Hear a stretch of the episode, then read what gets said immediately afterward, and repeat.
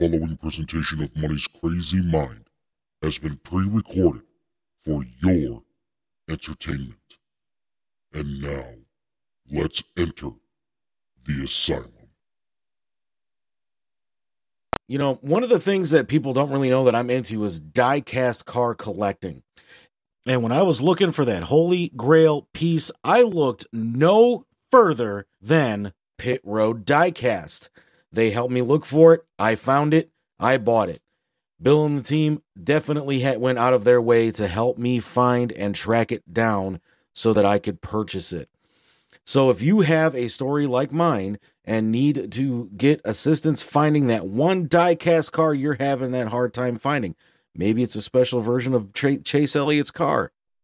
Give Bill and the team at Pit Road Diecast a call 216 355 2347.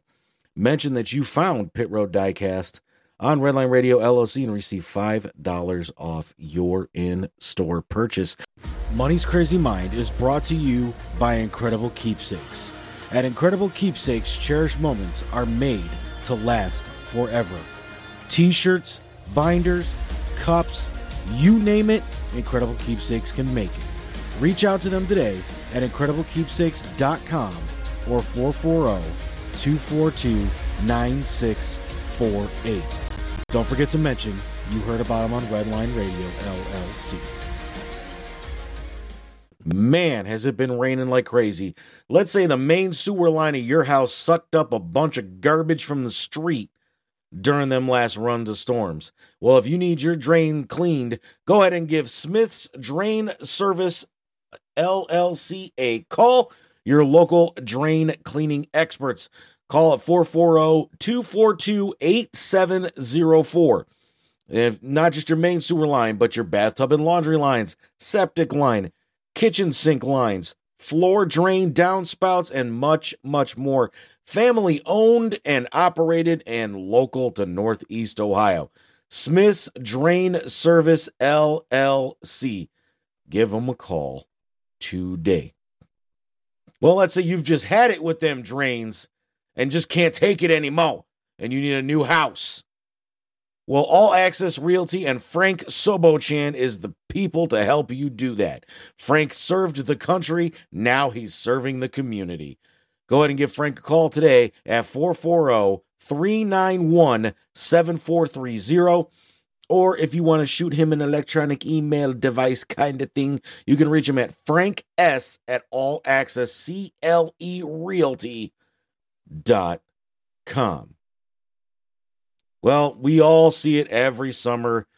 It is orange barrel season, and the people that help grind up all those potholes and everything to make the roads nice and smooth for us is Dynatech.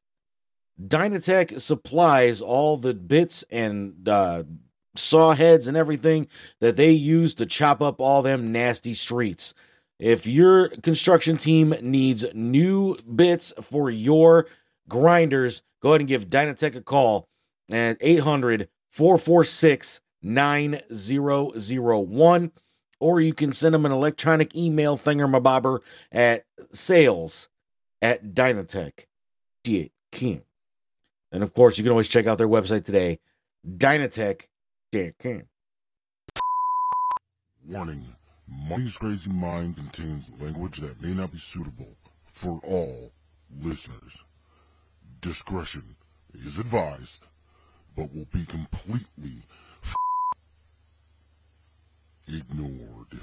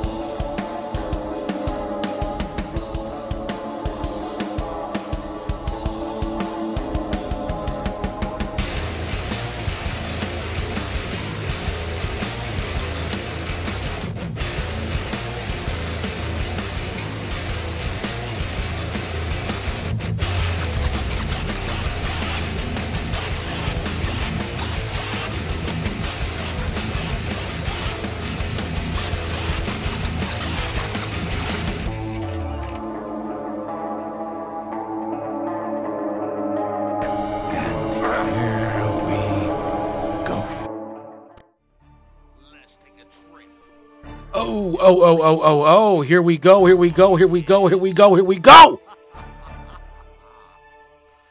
It's Friday night. It's 8 o'clock. That means it is money's crazy mind time. What is going on, everybody? The asylum is officially open for business.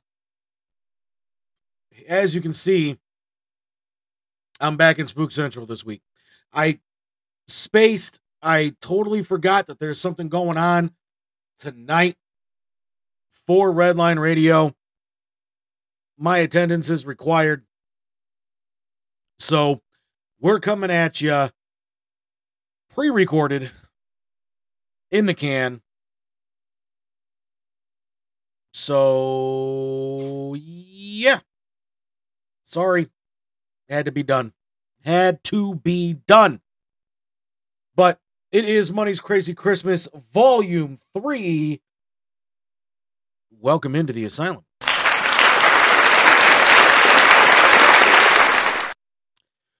And, you know, I decided let's do something a little bit different this week. Let's do something instead of doing crazy Christmas traditions from around the world and everything. I mean, I've done that two weeks in a row. Like I said, I got one next week, since next week is the week before Christmas, that is just going to boggle your fucking brains. So, why don't we save the crazy tradition until next week?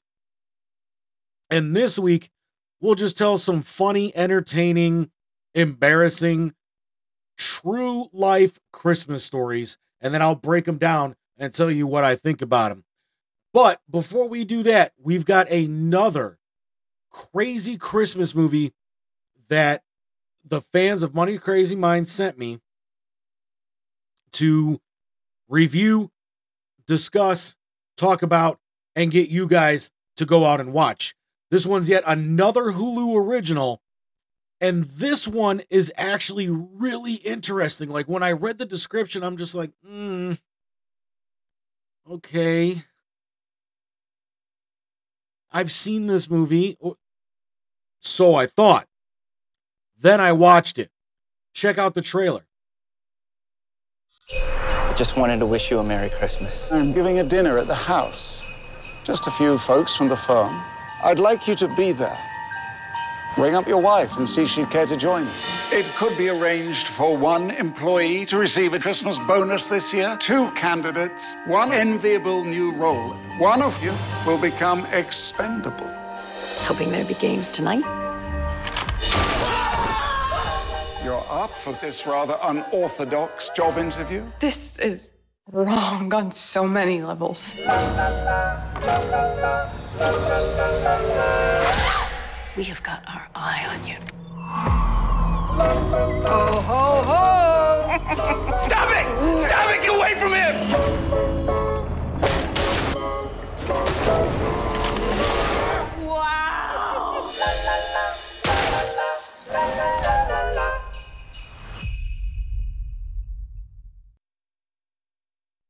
I told you. I told you the damn movie is freaking nuts, man. But I got to tell you, it was super, super, super entertaining. This movie had me going from beginning to end. I didn't know what I was getting. I, I, I knew it was an Into the Dark movie, which must be kind of like their horror brand or something. I don't know. But this movie had me going from beginning to end. I couldn't believe it. So let's talk about it. The movie's called A Nasty Piece of Work.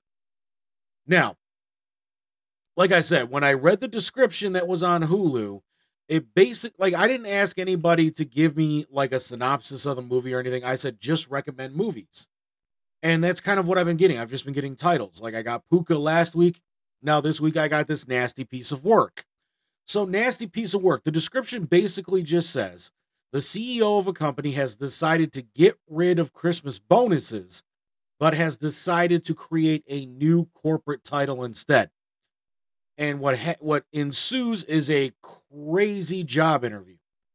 Now, look at the poster here. I noticed those masks, and I'm sitting here and I'm like, wow, that kind of reminds me of Black Phone But then it also kind of reminded me of Bray Wyatt, the new Bray Wyatt mask that he's kind of been wearing around. So my thought was, well, what's up with these fucking masks? So I'm just like, all right, I got to check this movie out. If it's not for anything, I just got to check it out. So, you know, and the description, like I said, the description's kind of, but I started the movie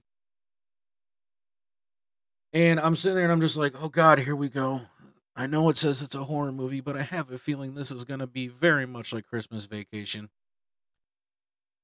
Just be, you know, like I said, just because of the description, bonuses taken away, things like that. And I'm just like, if if I see any hint of Clark fucking Griswold in this goddamn thing, I'm turning it off. But I didn't. And the movie's going on. And there is some reminiscence of like, you know, uh, I didn't get my bonus yet.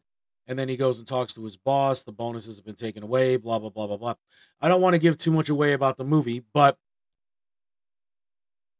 I got a real quick sense of almost.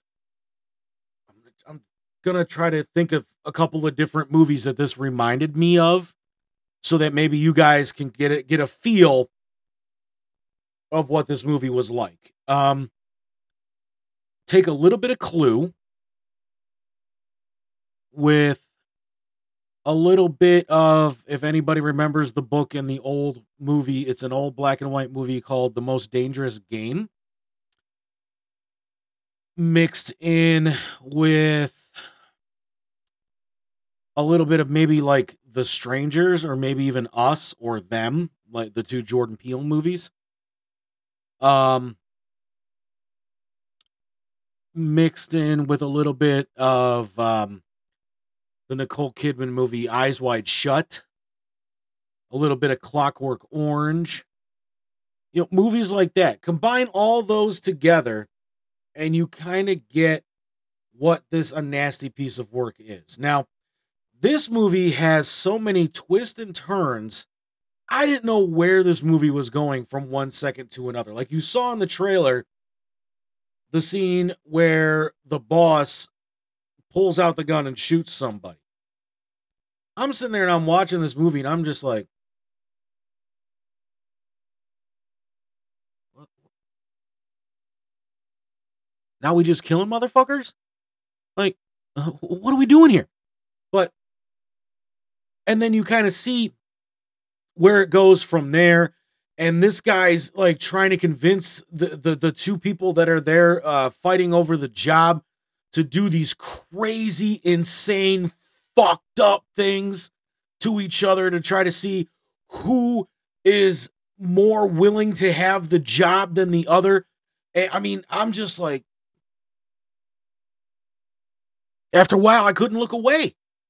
I just couldn't. I, I- like, I was afraid I was going to miss something if I looked away.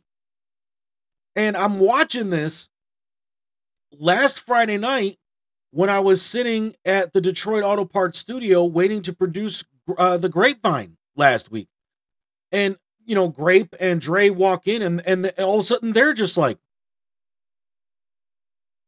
we couldn't look away. And I'm like, hey, bro, you know, we, we got to get your show rolling. You got you got to go down to Lucy's for the comedy bit. You know, so I mean, they're like, oh man, we're gonna have to go home and watch this. Like, like they got into it. So I mean, it, it's it's that kind of movie where it just gets you hooked, and then you have no choice but to watch. It- it's it's that it's that good. I couldn't believe it. I was shocked, absolutely shocked. I'm just like, wow. So if you guys haven't heard of this movie, and you have the Hulu, definitely load this movie up. It was absolutely fantastic. I definitely give it five Christmas trees.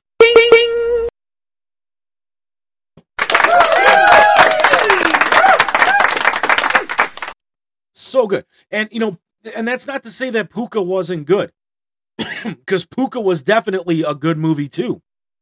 But this movie had so many twists, so many turns. You didn't know where the movie was going. And then the motherfuckers that show up at the end, like that's all I'm going to say. the fuckers that show up at the end of the movie and you catch like this massive fucking plot twist that you didn't even pick up on throughout the whole movie.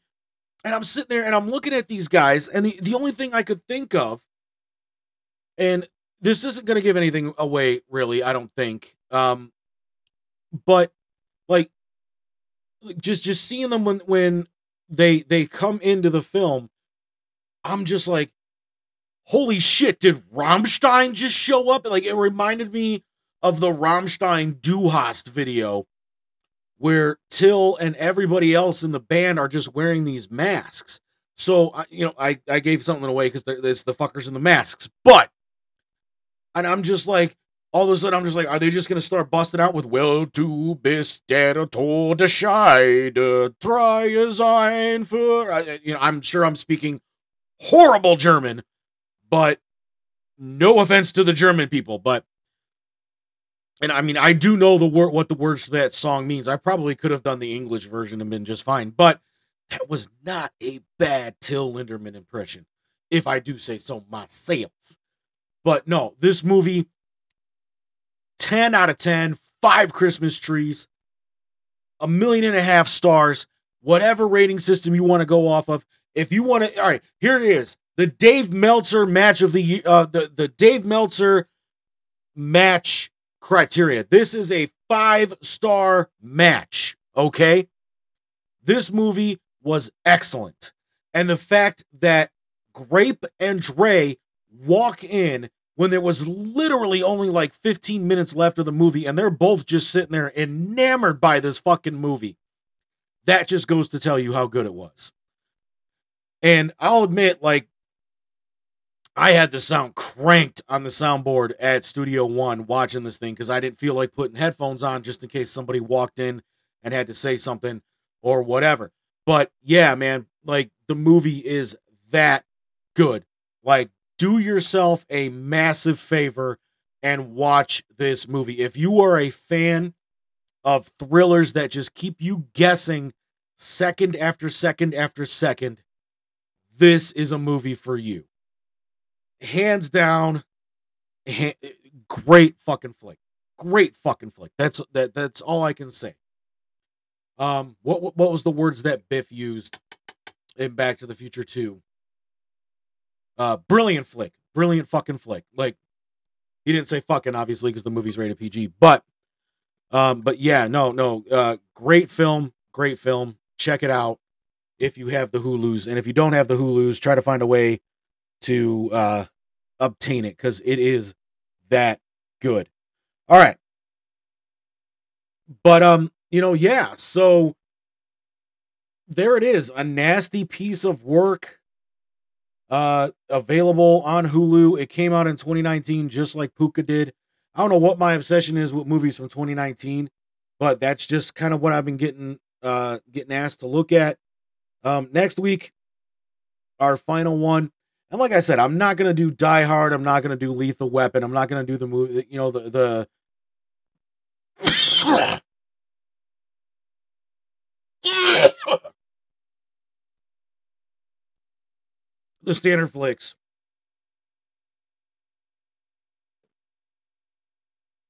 That everybody thinks about this time of year. All right.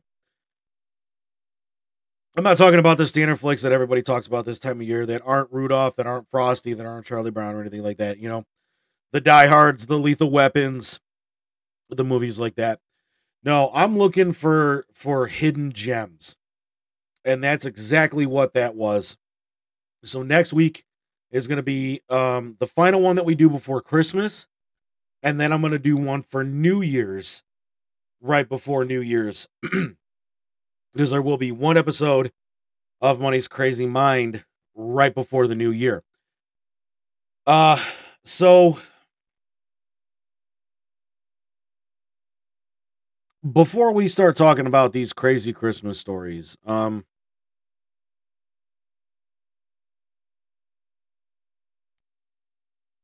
I've had a little bit of a diff- difficult decision I've had to make. Um and it's it's not one that I came to very easily. Um, for the rest of 2022 and probably some of the beginning of 2023, um, Money's Crazy Mind is going to be pre-recorded. Um, there's a lot of things. I'm trying not to get too emotional, but um,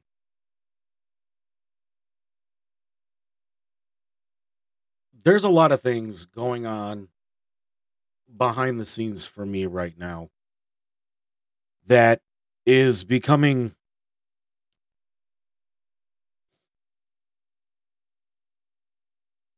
far too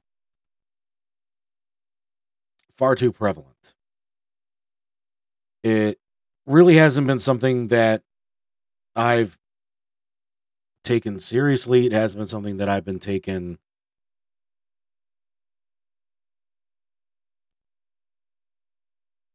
I'm I'm trying to think of words here. Um, but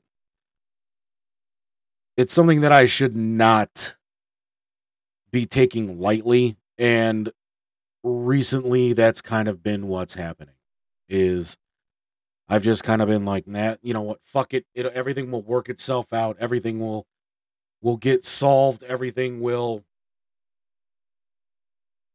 be taken care of and I'm thinking too much into this and I'm putting too much I'm giving it too much stock. I'm giving it too much power. And it turns out I've been wrong. And uh if I don't take care of it now,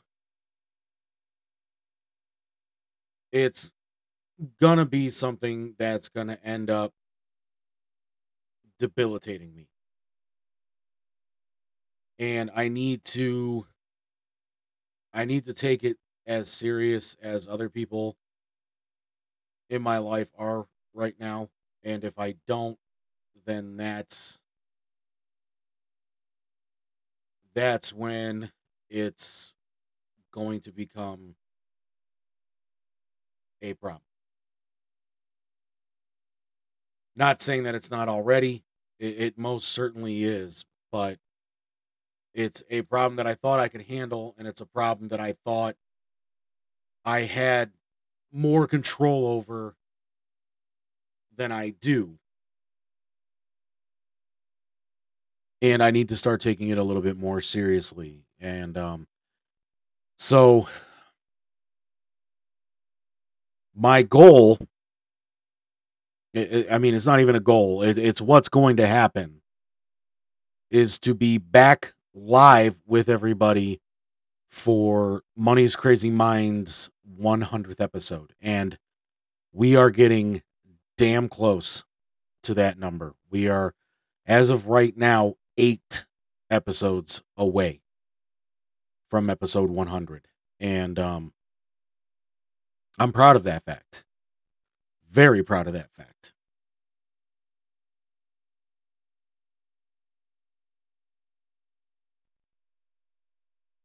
I've always been very open, very honest, and very forthcoming with everything that that goes on with me and I'm I'm sorry that I'm being kind of private and and cryptic with it right now. Um but this time I don't really know what to do. Well, I do, but it, it's a very tough decision, and I'm not not 100% sure if I'm ready to make it or not yet. So, um, just bear with me, please. It's been very tough.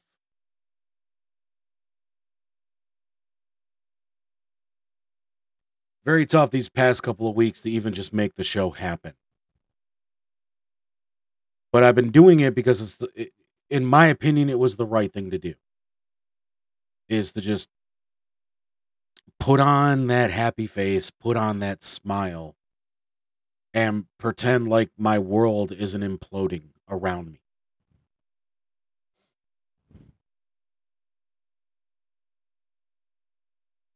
But I can't do that anymore. So,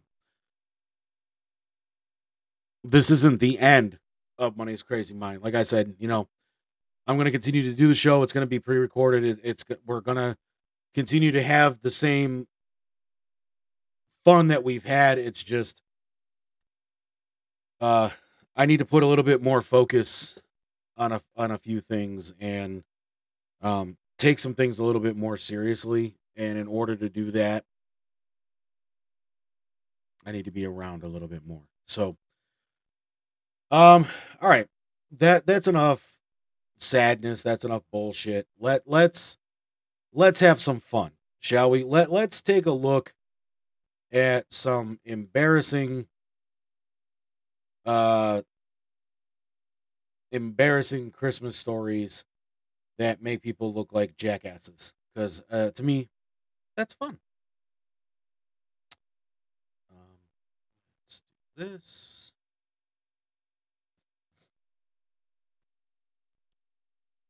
So glad I didn't lose my shit during that. I was so afraid I was going to. But all right.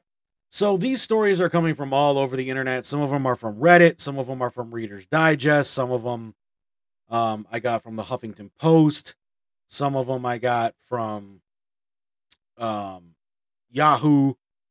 So we're going to start with a story that they entitle "You Can't Blame Everything on the Dog."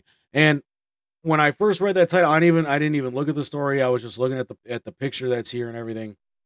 Um stock photo and you can definitely tell that but uh you can't blame everything on a dog. Normally when you hear that phrase you you think it has something to do with uh a particular noxious smell that that people love trying to blame on the dog and you know i think everybody knows what what what sound i'm talking about that one right there. Uh, but in this case, um, that's not the case. So let, let's check this story out here. Back when my brother had just started dating his now wife, she came to visit our family at Christmas for the first time. We all sat down at the dinner table, and she, she positioned herself opposite my brother. Halfway through the meal, she suddenly said to everybody, the dog keeps rubbing himself on my leg. He must like me. My dad looked up and replied, The dog is next to me, Helen. Turns out my brother had been playing an unrequited game of footsie with her under the table. She was so embarrassed. So, like I said, you know, uh, not exactly what you're thinking of when you say you can't blame everything on the doggy.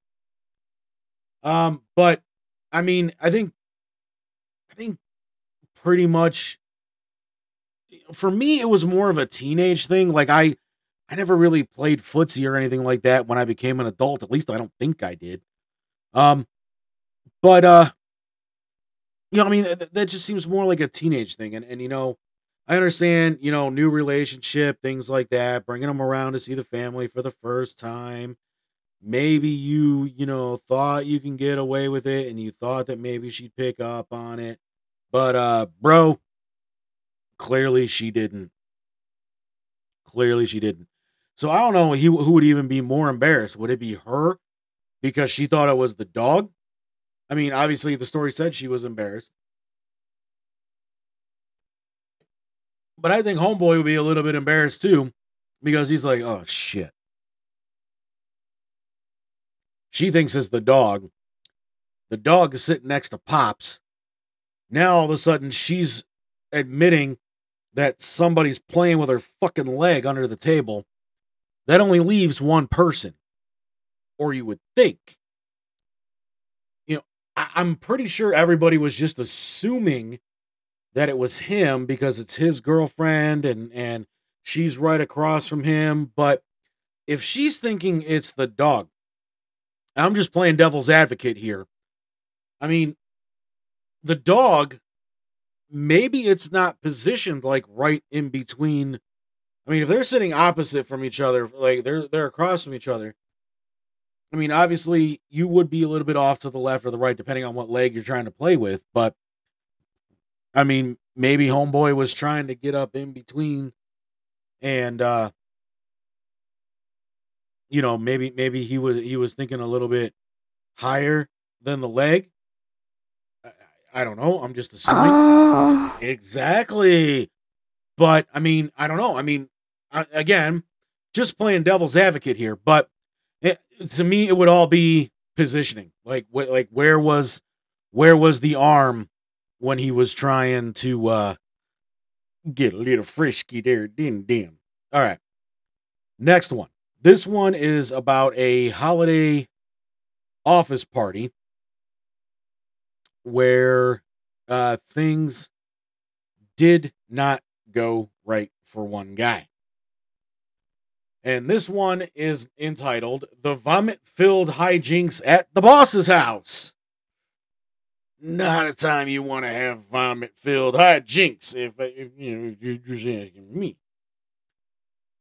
Not my holiday party, but my husband's. His married bosses had it at their house for many, many years. One co worker showed up two hours late, completely wasted, missed dinner, was in the entryway for five minutes before he puked everywhere couch, floor, walls, TV, lamp, etc. All covered in it. Wait, what? I got to read that again. I got to read that again was in the entryway for five minutes before he puked everywhere couch, floor, walls, TV, lamp, etc.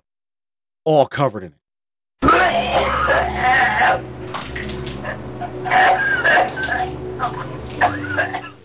Yeah, basically. Basically. And then I'm sure he probably followed that up with uh his date was mortified got a cab for him and they left a whole uh 20 minutes after they arrived you think that would have been enough to stop having the holiday party at the boss's house but no the very next year they have it there again and a oh god and a different coworker gets wasted tries to hook up with their kid's nanny in their four year old's bed. The kid was not home that night, thankfully. A cab gets called to take them home, and from what we're told, they were making out in the back of the cab. and when one of them got, oh God, when one of them got sick mid makeout like in the other's mouth. Oh. Ick is right. So actually, it was probably less like ah. and more like yeah, I would think so. Unfortunately, my husband has since moved on to a new company, and now his holiday parties are lame in comparison. Okay. I admit I haven't gone to too many corporate Christmas parties like that. Okay. The one I went to, I won't say the name of the company I was working for, but the one I did end up going to was at this really, really, really nice hotel in downtown Cleveland, the Nine. And we had pretty much free reign of the place. Like we had rooms, we had everything. And I'm walking by and I don't I don't really drink alcohol, so I don't have any alcohol here. But, you know, I'm, you know, mingling with people and my now wife is with me. She wasn't my wife at the time. But I walk by and I see my boss like this, but both hands. And because they were serving us the the the alkies. Uh, every can was open. So I look at him. I'm not gonna say his name. I'll, I'll just use the initial of his name. I go, uh, T. Um, are you drinking all four of those at one time? And he goes, yeah. And I'm like, what? The next morning, everybody's checking out of their hotel rooms and everything. And pretty much everybody from this company was on one floor, which is pretty pretty much how they do things. Like they reserve a block of rooms. And I remember like we had to have our reservation in. Like we had to let the, the company know in like October if we were going and if we were bringing a guest. And it wasn't so much for the catering or anything like that because I mean they were they were going to get a shit ton of food regardless, but it was for the rooms. And they wanted to make sure that they booked the right kind of room and that they had enough rooms in on the floor and in the hall that we were on reserved. And I mean that makes sense. You know, I mean we were a pretty large company at the time. Um they've downsized quite a bit since then from what I've heard. Um but we were a pretty damn big company back then and I'm pretty sure like we had I want to say a good 100 200 people there. Um and that was a combined our office in Independence and we also had an office up in Canada and a lot of the the uh, Canadian technicians would come down for the Christmas party. Um, but yeah, that that's my own crazy uh holiday party story. Like I said, I mean, a lot of the other ones I've been to haven't been that elaborate and that set up. I mean, like the one that for the one place I worked at was at Popeye or not uh Popeyes. Jesus Christ. Was at a bowling alley. And there was alcohol involved, but I mean, pretty much everybody was just bowling and having a good time. So I mean, you know, no crazy story there. But that that's like the craziest story I had. It's like I'm seeing um we used to call them C level, corporate level executives at this company quadruple fisting beers. And even a couple of them were quadruple fisting cocktails, man. Like just people walking around with just cups of liquor and cans of beer or bottles of beer. Just one after the other. It's just like I'm carrying them all with me so I don't got to keep going back to the bar. And I'm just like, you motherfuckers are getting this wasted? Like, like I, I'm just here to have a good time in a fancy place, man. It's not every day you get to do something that fucking fancy. But no, man, they're just like, they're just like, no, man, you got to drink it up. Woo! College, man!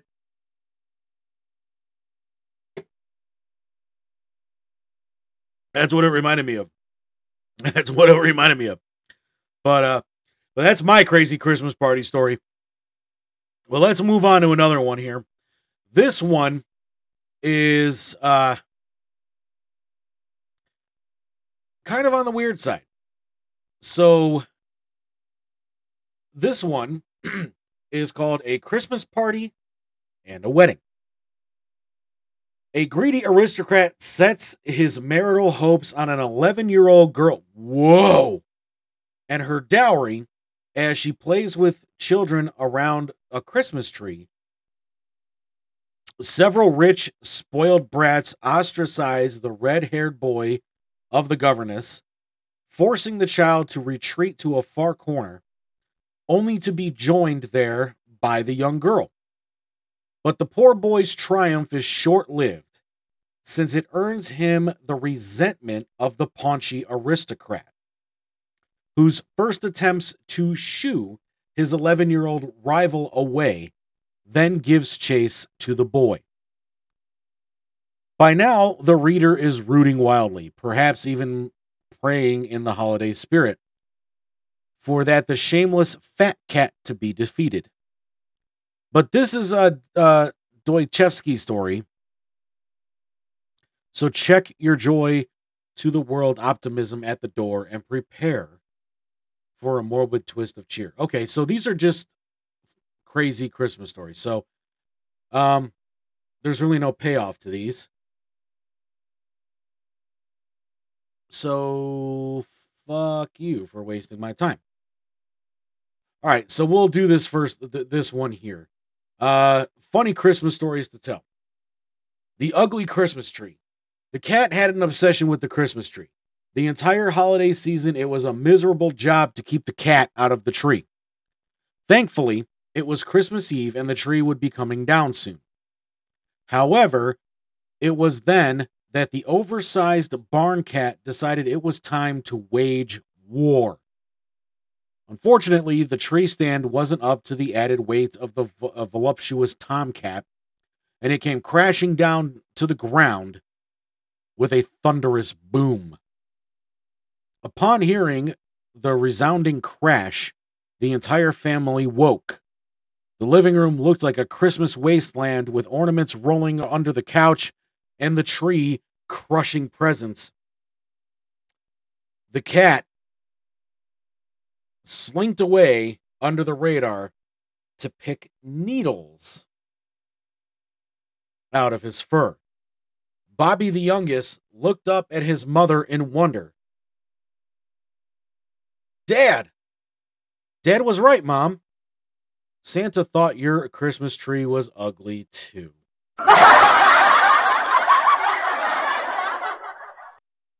As a cat dad myself, I know this horror all too well.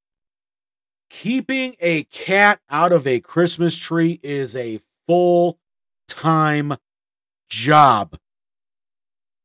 I love my cat. I love my cat. I love my cat. But we literally had to buy the, the only time I have ever had to discipline this cat at first, before we got his sister, was when he would get his fucking fat ass in the fucking Christmas tree. We literally had to buy a spray bottle just to keep his ass away from the fucking Christmas tree. Eventually, he learned his lesson. But then, like I said, we got his sister. Now I got two cats to keep out of a goddamn tree. Because, of course, he can't be a good older brother and sit there and be like, uh, uh mm, mm-mm, you, you don't want to do that. You're going to get wet. He'll watch her go underneath the tree and he'll just sit there and be like, You're going to get it. I ain't to tell you what's to happen, but you to get it. Then eventually, because this cat, the new cat, is smart enough to realize I'm not to do it when mom and dad are looking. I'm to do it when they ain't home. So now I come home, I see branches bent, and I see all kinds of stuff because artificial tree, I'm not to lie, you know. But you find the bran- the bent branches and all that shit, and it's just like, mm, which one of you two was it? Then they're like, oh, it's just dad. Mom's normally the one that sits there and goes, Harley Gizmo, get out of the tree. Then I watch him do it. It starts with her because she's the younger one and the antagonist. And then he starts to do it too. And now I'm just like, really, you two assholes? Really? So, yeah. I I get the torture of dealing with cats and Christmas trees. And I am so glad that we have artificial trees because if we didn't, I remember growing up with my mom's cats having to deal with the cats drinking the water from the pan to keep the damn tree moisturized so that your tree your house doesn't go up in flames because of hot bulbs on a Christmas tree. Now, the Mythbusters did kind of disprove that myth, but it's still something that's out there. They disproved it, and you also have to have lights from like 1954 in order for them to get hot enough to even do this. But that tree, you would literally have to bake in an oven for like five at like 500 something degrees in order for the tree to get dry enough for this to happen. But it's still, I mean, if the tree gets dry, then you got needles all over the place, and that's just a pain in the ass too. And our house is carpeted. I, I I'm not cleaning that shit up. No. Mm-mm. Fake tree USA in my house, twenty four seven. All right. Let's move on to another uh, hilarious and embarrassing story. This one is called The Accidental Gift. We are all retrieving presents from under the tree and opening them. I bought my wife some super expensive mascara and face creams that she said she'd wanted, but my mom read the tag wrong and thought the gift was for her. She opened it instead, and neither my wife or I had the heart to tell her it wasn't for her. My wife didn't mind too much until a couple of weeks later when mom revealed that she preferred the stuff she got from Boots.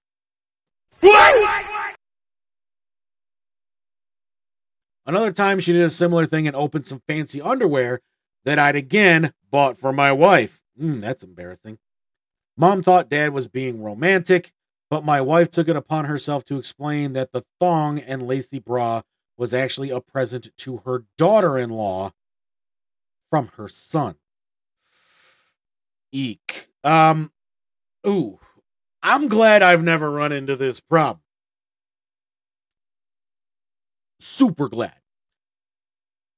And again, I'm reminded of the movie Christmas Vacation because there's the moment you you see at the beginning where Clark's at the lingerie store and he's buying the gift for his wife. And then they had the squirrel incident. I mean, if you haven't seen Christmas Vacation, shame on you. I know it's not a movie that everybody enjoys, but it, it's still a movie you should at least see once. I mean, come on. You're doing yourself a disservice if you don't see the film. I'm I'm I'm just being honest here. But um, you know, then then there was the squirrel incident, and Clark is trying to pick up and salvage whatever gifts he can, and the lacy lingerie that he bought for her kind of, you know, is in a destroyed box. So he's taking it out and he's trying to tuck it into his um, Santa suit so that you know nobody sees it. And the, next thing you know, he's like placing a, the thong or whatever on the tree. And you know, I'm just sitting there and I'm thinking to myself because I didn't remember that scene in the movie, but it's not a movie I watch every year at Christmas. It's one of those movies where it's just like, oh, I'll check it out. Like I don't own it or anything, um, but it just so happened to be on HBO Max this year, so I decided to check it out. Um, you know, I'm just I'm just kind of like, I wonder whatever happened with that, because I, you know, you almost think that something like what this storyteller was telling, you would think that something like that might have happened where, you know, maybe the wife's mom, I can't remember her name, but the wife's mom might have opened it, or maybe even Clark's mom would have opened it. I mean, like a very similar situation to what what this guy was talking about. But uh, I've never had that particular situation happen to me. Thank Jeebus, because uh, oof, yeah, wouldn't want that to happen to me. Nope. All right, let's go back to another story uh, from an office party gone wrong. The staff trapped in a Zoom party for three and a half hours. One of the primary managers in this company likes to cook. So, what they decided to do was get everyone into a Zoom call and he sent them a list of ingredients. He cooked while we were supposed to follow along. It was supposed to be a social event with a cooking lesson.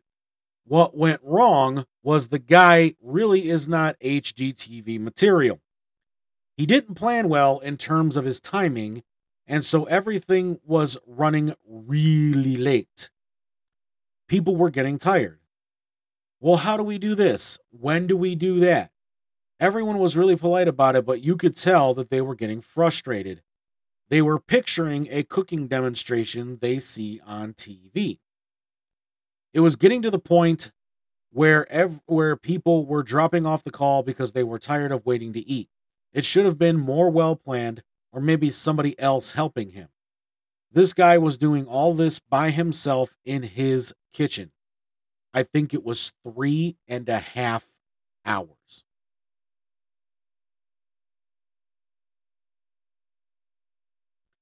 Nope. Now, the only benefit to this story is is that everybody is kind of doing their own cooking instead of having to rely on eating food that other people have cooked. Not saying that I don't enjoy a good potluck when done properly, but you mm, you run a very serious risk of foodborne illness. Take it from a guy who's been in the industry when other people cook because you just don't know. Or let's say it's something that you normally would eat and you normally enjoy, but they prepare it differently than any way that you've ever had before, and you end up not liking it. But let's say the reason they made it is because of you. You know, now I understand that that everybody's kind of cooking the same thing and everybody's eating the same meal that this guy thought up and prepared. But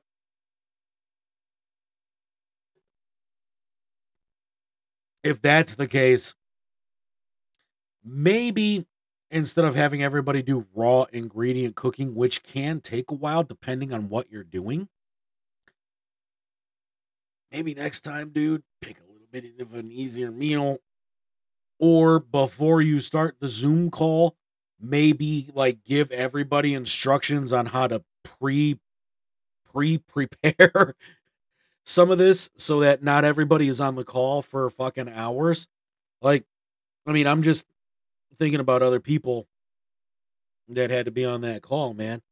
Like, I would be, I would not be a happy person if I had to be on a three and a half hour Zoom call to cook food. I, I, I can tell you that right now. I hate doing Zoom meetings to begin with. Like, you know, that's why I try not to have too many remote guests because I just don't. I'd rather have the person there in the room with me than on a screen. Like I, I, I get that you know I was remote, you know, last week for Steel City Renegades and everything like that, but that was a completely different situation. But yeah, no, I agree with these people. Three and a half hours, and we haven't even touched the food yet. This better have been COVID year. That's all I gotta say. Because if this wasn't COVID year, fuck you. Now, normally I, w- I was going to go to a different story, but I saw the title of this one and I'm like, I got to read this one next. The office party that ended with chest hair on fire. This sounds like a fucking Jeff Foxworthy, you might be a redneck if type situation. I used to own a bar in DC. We had a company rent out a space for a holiday party one year. They were getting pretty smashed. It was an open bar. And we suddenly started smelling smoke. That's never a good sign, especially in a bar. I sent a waitress to find out what was going on, and she reported that the men in the party were having a hairy chest contest, and the hairiest one lit his chest on fire. Apparently, on a dare, needless to say, we threw the folks out. Now, here's my thing. When the guy lit his chest on fire, did he sound like that? Or because they were so drunk, was it more like, ow? Uh, but. Yeah, Again, I've worked in bars. I've I've I've seen it all. I've heard it all. I've had to kick people like this out. It's not fun. It's not easy. And a lot of people turn into like fucking Toby Keith. I ain't as good as I once was, but I'm as good once as I ever was when they are alcohol fueled. So, moral of the story is children, just because the booze is free does not mean you need to drink all of it. And being as a guy who has ample chest hair. There's not enough alcohol and money on the planet to get me to light my chest hair on fire. You got me fucked up. All right. Let's move on to another story here. Mm-mm-mm. We're going to this one and we'll go back up to the one before it. But Shady Santa. Santa was visiting the school. Parents were required to provide a present for their children a few days before that. Teachers would give it to Santa with their name on it. Five year old Tatiana was very excited to see Santa. I mean, who wouldn't be, right? I mean, it's fucking Santa. However, she was slightly disappointed by his very apparent fake beard and slender figure. Hmm, gotta find a fatty to play Sandy. Looking at her teacher, she stated, I, I don't think that's the real. Sa-" Hold on. I don't think that's the real Santa. Her teacher tried to console her, but she still looked at Santa suspiciously. After getting her present, she came to sit next to her teacher with her open present.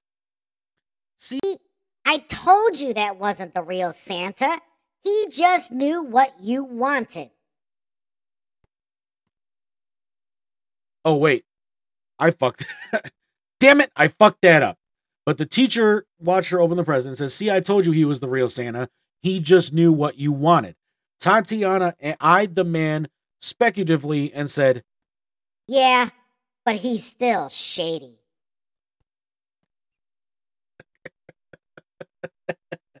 I'm sorry I fucked that up, but that ending was awesome.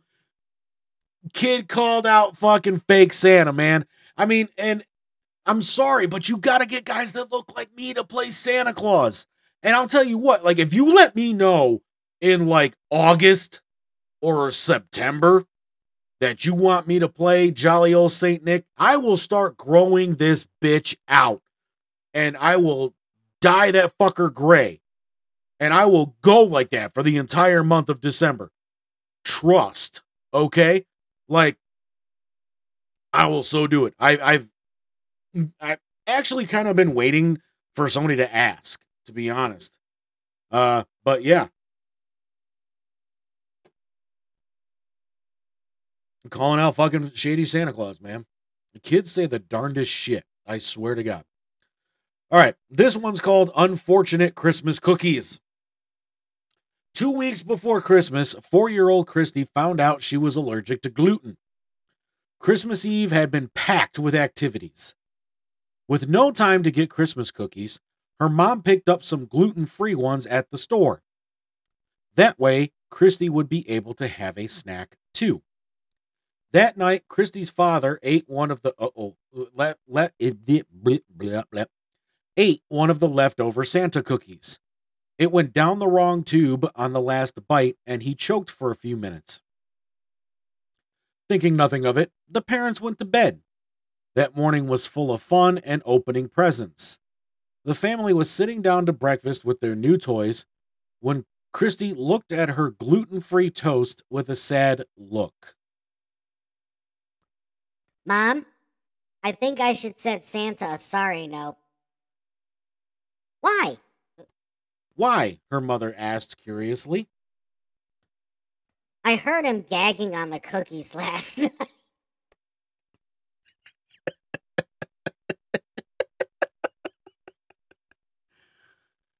Oh boy.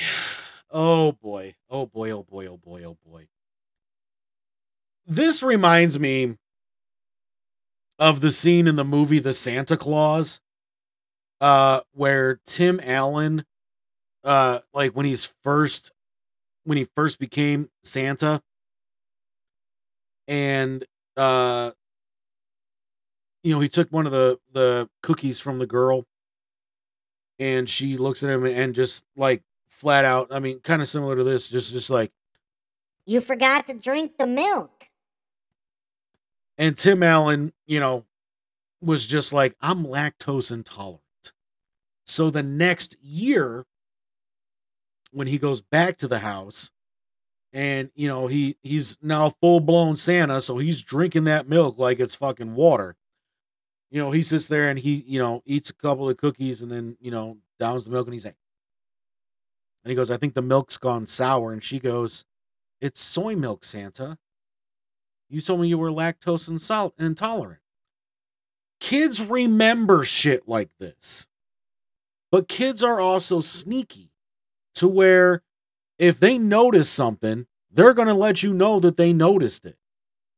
And I know I remember one year when I was still younger. I think I was probably like 7 or 8. And and mom, I'm sorry, but this is when I realized there ain't no Sandy Claus. I fell asleep in the living room. I want to watching some kind of Christmas story. Um and I heard a rustling in the middle of the night and I woke up and I see I see my mom and my dad putting the presents under the tree. And my my parents were always like super sneaky with this shit, right? And this even happened after my parents were divorced because the same thing would happen at my dad's as it would, you know, with my mom's house. There would always be the stack of presents that were labeled from mom and dad, or, you know, from grandma and grandpa, and from aunts and uncles. And then on the other side of the tree would always be the stack of shit that said from Santa. So I'm sitting here and my mom and dad, you know, you you see it in a lot of those Christmas movies where you see the parents shoving the shit under the tree. Um and uh you know, I, I hear them going Santa present, Santa present, us present, Santa present, my mom's present, Santa, and I'm just sitting here and I'm like, you sneaky bastards. That's how I stopped believing in Santa because I, I caught mom and dad. But, um, yeah, you know, but like you know, like I said, man, I mean, kid kids are very keen to this kind of stuff. But me being the oldest brother and having a younger brother and sister, I I rused it for quite some time until I knew that both of them were kind of out of it. And, you know, my little brother, you know, being the middle child and the dickhead that the middle child is, he would constantly try to ruin it for my sister. But I mean, so like, I mean, my sister believed a lot longer than than any of us did, but it's probably just that youngest syndrome. But I mean, I was well into my teens and I had to keep telling my sister, like, you know, hey man, like Santa gonna get your ass. And one year my mom p- played a trick on her and and gave her a, a bag of coal that said from Santa on that shit. And she got other presents from Santa too, but like, you know, she she played it off like, see? See? We warned you. You know, he cut you a break this year, but next year that's all there's to be is that bag of fucking coal. It, it, it was chocolate. It wasn't real coal, but still funny as shit. She opens the she opens the president there, just a bag of fucking coal. oh, parents are cruel. Ah, man, but th- this first hour flew by, man. So we're gonna cut to break, and when we come back, more crazy Christmas stories from all over the place, man. And uh, if, if you got any funny stories about tricking your kids on Christmas, um, you know, put them over in the comments. I know, I know, I'm pre-recorded, but put them over in the comments, and I'll read them next week on the show. All right. Until then, here's Bones of Giants.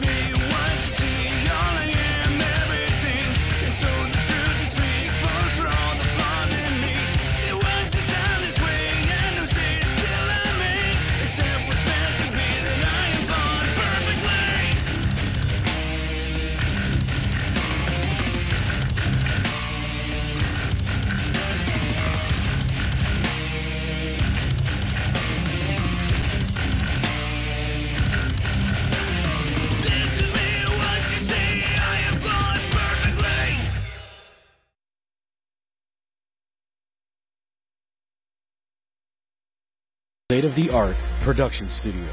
The team at Growing Wings has over seven years experience of helping adults with disabilities in the Northeast Ohio area. If Lisa Summers and the team at Growing Wings can help your family, contact them at 234-334-7547 today.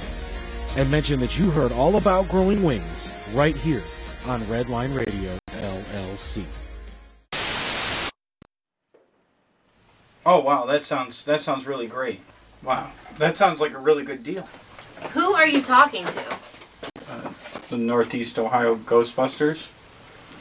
Hello, Northeast Ohio Ghostbusters. What are you wearing? Uh, khakis? Well, that sounds hideous. Well, they're Ghostbusters.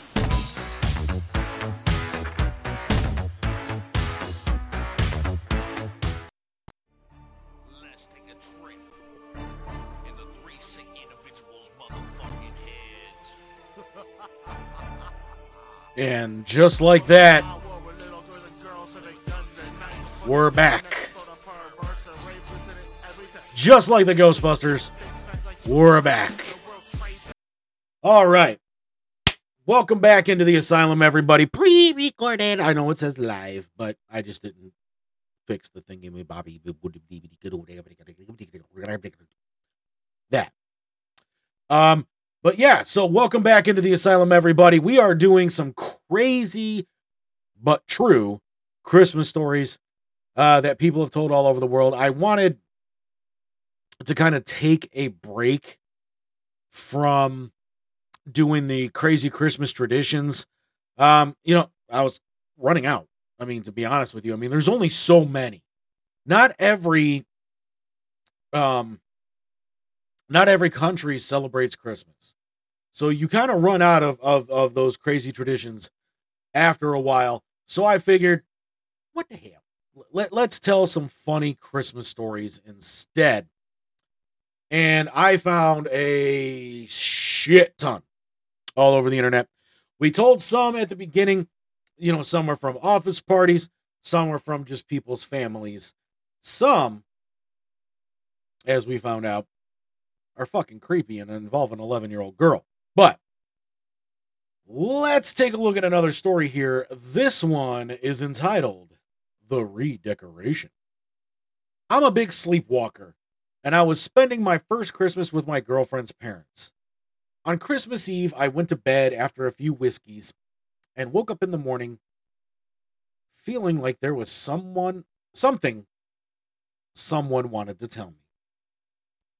I was taken downstairs where I'd, I'd apparently rearranged the entire living room, including moving around the grandfather clock, sofa, and Christmas tree while I was sleepwalking. You know, they say first impressions are everything. And if your first impression is to move around your girlfriend's family's entire living room, including grandfather clock, Christmas tree, and furniture, that's not the kind of first impression you want to make. The more you know. I don't even know what to say about that. Like, what? I understand that people do crazy shit when they're sleepwalking. I've never, ever, in 38 years on this earth, run into anybody that I know of that was a sleepwalker. Now, I mean, I know motherfuckers that have gotten away with murder claiming that they were sleepwalking. But I've never heard about anybody that's rearranging furniture when they're sleepwalking. Something tells me, something tells me that this was a clever ruse by this particular gentleman to sit there and be like, I don't like the way this living room's decorated. I'm just going to decorate it the way I want to. I know it's not my family. I know it's not my house, but right now, I don't give a fuck. And I'm going to fake sleepwalking and rearrange this bitch. Like that's just my take on the story cuz like I don't know, man. Like I said, I know motherfucker that I got away with murder claiming that he was sleepwalking. But dude, you see this office that I'm sitting in right now? Expect a phone call from Nurse Ratched. like that that's all I got to say about that. all I got to say about that cuz I think Nurse Ratched's going to want to have some words with this dude. Um and a- after Nurse Ratched has words with you, buddy, you might find yourself in a room that looks similar to this. Uh, might be a little bit cleaner, but yeah, bro. Yeah, I, I, mm, I don't know, man. I don't know. All right, this one's called Santa Number Two, but the picture is of some pretty damn festive toilet paper, and I guess people are wiping their ass with Santa and some reindeer. But anyway, here we go. It was pretty late on Christmas Eve, and I was walking back down the hill to my house from the pub. Those those are famous last words to start a story with. Suddenly, I felt my stomach lurch, and I knew that I needed to go to the loo. So clearly, this is either from England or uh, I'm sorry, the UK or um, Australia, because that that particular word "loo" is not used in too many countries. But suddenly, I felt my stomach lurch, and I knew I needed to go to the loo.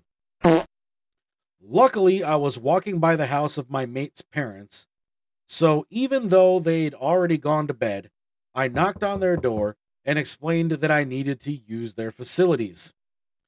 They let m- they let me in. I violated their facilities and left. Didn't even send them a thank you card. Okay, bro. Okay. Two things here that if I was your friend, I would be fucking killing you for.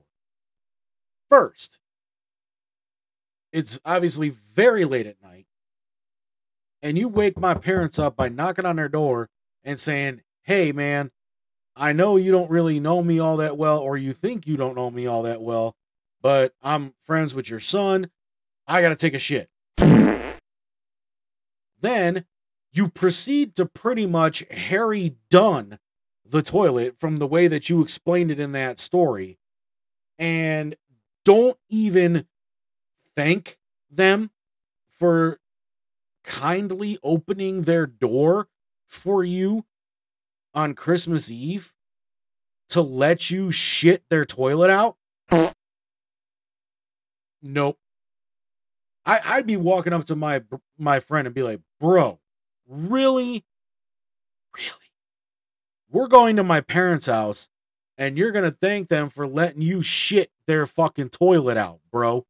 Like that would that would be my conversation. And if he refused, we ain't talking for a while, dude. Cause that no. Wrong. Bad friend. Bad. Some people just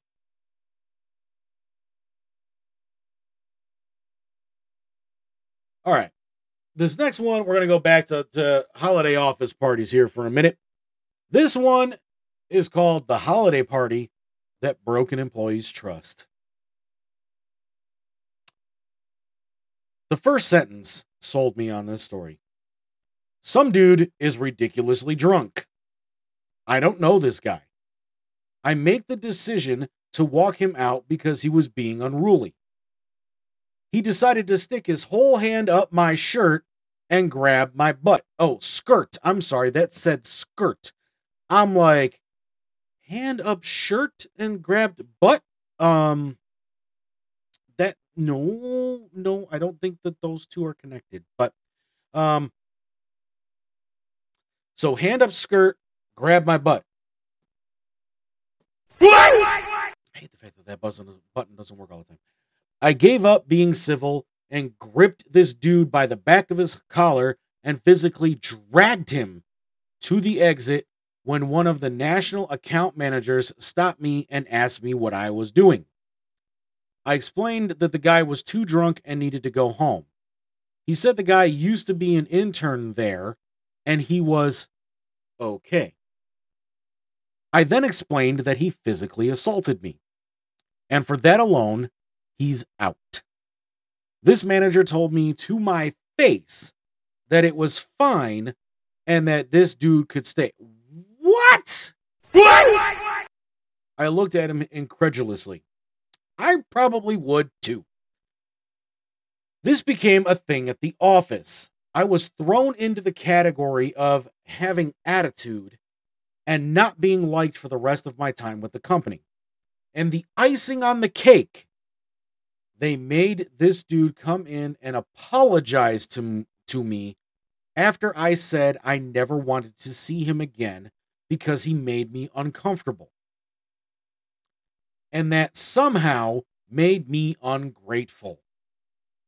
This dude also applied to every job opening we had because I worked the front. Oh, hell no. Desk. And I had to see him come into the office often, and I had to sit there in discomfort. Not to mention the multiple times he tried to contact with me or connect with me on LinkedIn. Mm-mm. I definitely all lo- lost all trust in the people I work with from that moment on, and they continued to let me down until I resigned. Okay. Hopefully, you can tell by the look on my face right now that that story pisses me off. And unfortunately, it's something that happens way too often in some settings like this, especially back before cancel culture, back before Me Too. It was always the just, oh, you know, he's just drunk, he's being whatever, blah, blah, blah, blah, blah. No, wrong is wrong. And you need to take every instance of this serious. and I mean that wholeheartedly. I, I am a huge proponent for stuff like this, especially since I've been on the other end of that. And being a man, it was even harder to try to claim sexual harassment from a female employee.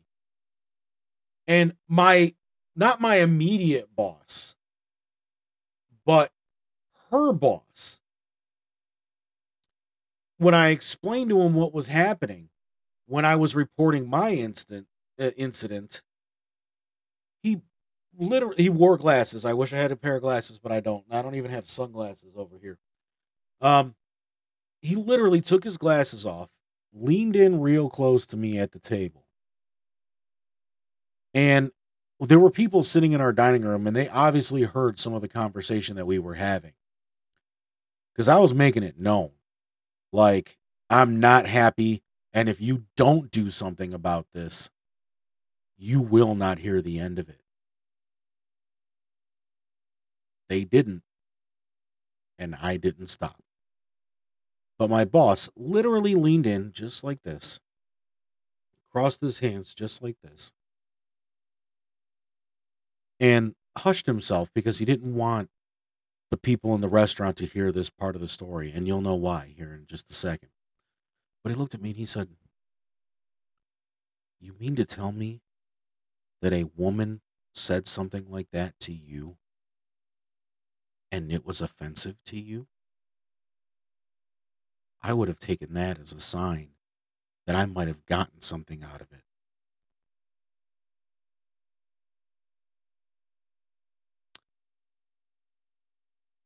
here's my two week notice was my answer to that but yes yes as a man i felt uncomfortable. I felt you know i mean everything that you ever hear somebody say when they've been sexually harassed, especially female employees. I, I was feeling that, and I and I'm just, I, I you know I'm looking at my boss, and I told my immediate boss what was said, and she she basically was just like she was definitely perplexed, and I could see that in her eyes, but because we've had similar dealings with this person in the past where he says stupid shit constantly. She looked at me and she goes, Why am I not surprised that that came out of his mouth? You know, and from that moment on, I was uncomfortable. It turns out, too, that this particular executive we can't prove it but we had proof or you know had things that were picked up on. Not just by me and my immediate boss but, by even just the regular crew people that were there. I mean i was i was an assistant manager. She was our store manager. And we're kind of like those two are fucking. Can't prove it but those two are fucking. You can just tell by the way they were acting. And uh you know when when this happened and she said what she said i'm sitting here and i'm just like did he seriously just tell me that i could get some from his girlfriend? Ugh. And, what was said wasn't even all that bad but because we had this suspicion that there was something going on between these two that's when I figured out that nothing was ever going to happen in the investigation. And it turns out I was right. Which is why when my two week notice was up and I had my exit interview, paragraph number one was that. They're out of business now. Moving on.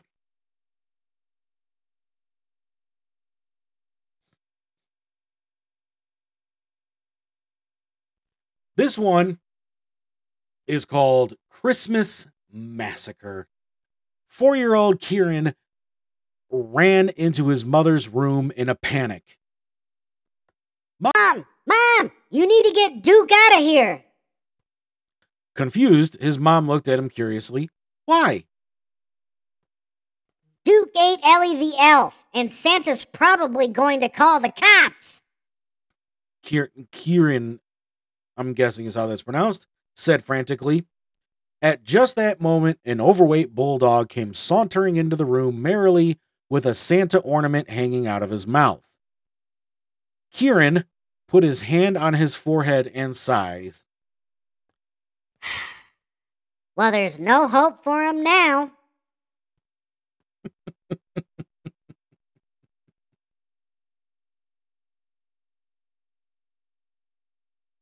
Oh, the bulldog.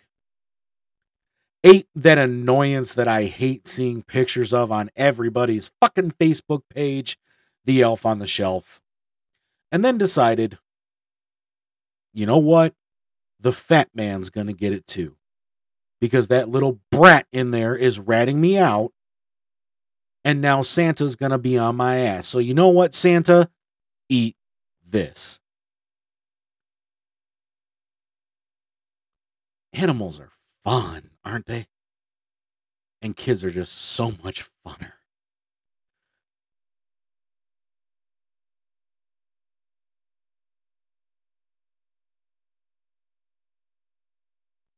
I'm noticing a pattern in some of these stories, but this one is called Smashing Through the Snow. Christmas Eve was a big day for our family because we'd always celebrate with some local Swedish friends.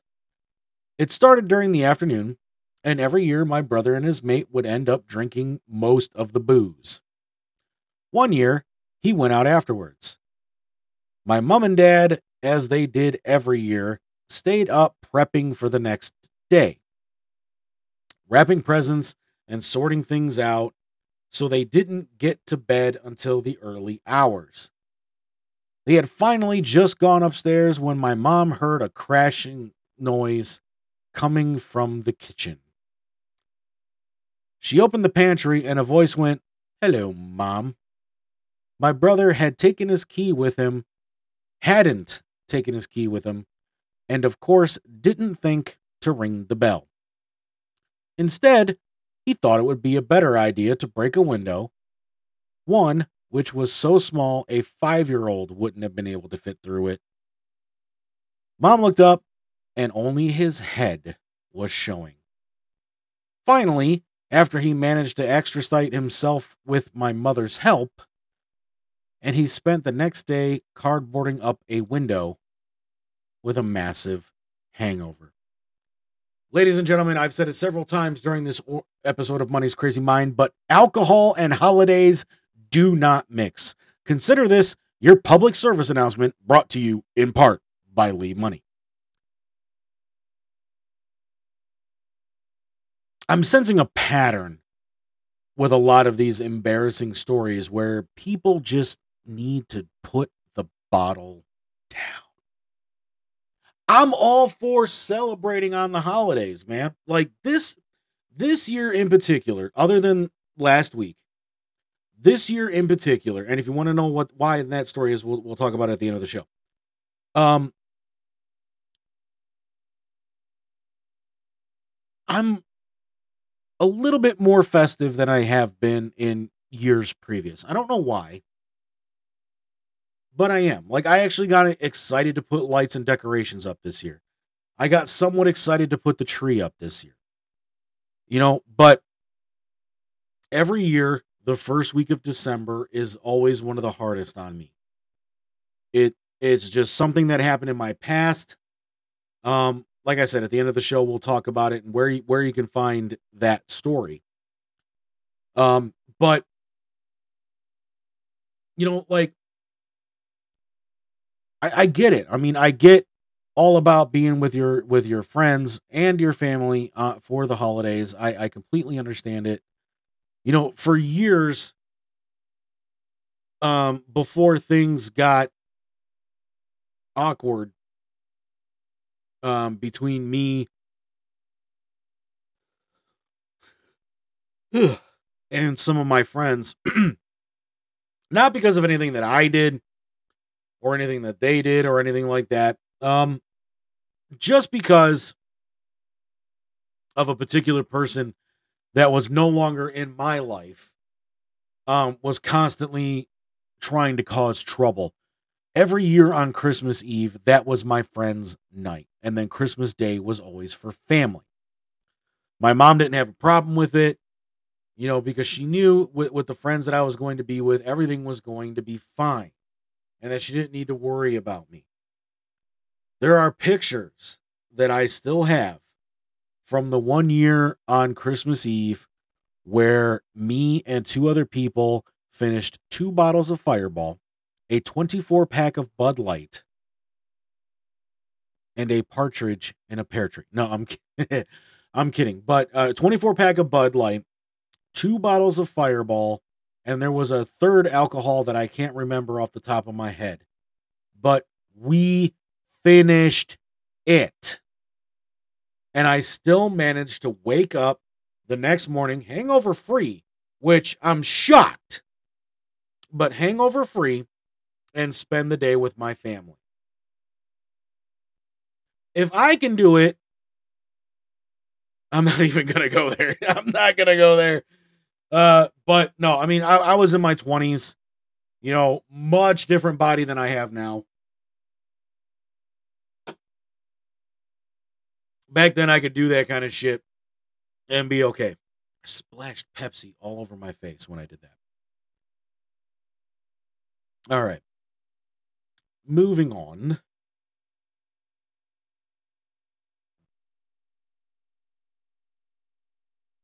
Go back to the very first story because I didn't tell it. The employee who was passed out in her boss's arms. That's always a great way to start a story. When I was 25 or so, I got so drunk at my work Christmas party that I fell off a stool, hit my head, and passed out. I came to crying outside in my boss's arms while his boss called me an Uber home. Okay, so this story obviously isn't all that old because Uber hasn't been around all that long. So, I, mm, you see, like I said, I've never, I haven't been involved in too many company Christmas parties, so I can't speak for too many of these instances. I just can't. But I, I, being in the position that I was in in the company that I worked for when I went to like a massive shindig, like I talked about, I tried to be on my P's and Q's. I tried to be the fucking angel. I tried to not push any buttons because I didn't want to be the guy that everybody talked about in the office for God knows how long. You know, and that's kind of sad to say. You know, and then, you know, I mean, we're when I say this was like the most classiest kind of party or, you know, whatever I ever went to, this motherfucking party was black tie. So I'm in a suit. My my wife now is in a beautiful dress. Everybody is dressed to the hilt and these guys are forehanding beers. And I'm sitting there and I'm like, I was worried about what I was gonna do. The guy that doesn't even really drink two beers and he's done. Like, like I didn't want to be that guy. And then it turns out I'm the, the soberest one in the whole fucking place. And I get it. I mean, we had hotels. I probably could have gone, you know, a little bit more shit face and everything like that. But you know, I didn't want to. You know, because I, you know, I, I hadn't been with a company that long at that point either. So it's like, you know, do I really want to be that guy? Do I want to be the guy that gets completely fucking shit faced at the company pick at the company Christmas party, and then they're, hey, did you hear what? Did you hear what Lee did at the company Christmas party? Man, that dude was fucking wasted. I didn't want to be that guy. I didn't want to be that guy. I guess I'm just a little bit more mature, or, or I, I don't know, or maybe maybe I just never really did the full gamut of what a company Christmas party is. I don't know. I mean, it's definitely starting to sound that way from some of these stories that were re- that I've been reading here. Um, but this next one, the coworker who saw a sight that they would rather forget. Worst I've seen Two drunk executives who each unzipped his fly, took out his penis, and laid it on the table to measure who was whose was actually bigger. Eye bleach needed. So here we go. First time I've heard heard of drunk executives literally having my balls are bigger than yours contest. So it's true. It's true. The executives sit there and go, hey, look, my nuts are bigger than your nuts. I'm the one who's going to do whatever. Except these two doinks decided, here's my dick. Let's see whose is actually bigger. And everybody wonders why I didn't want to get shit faced at the company party.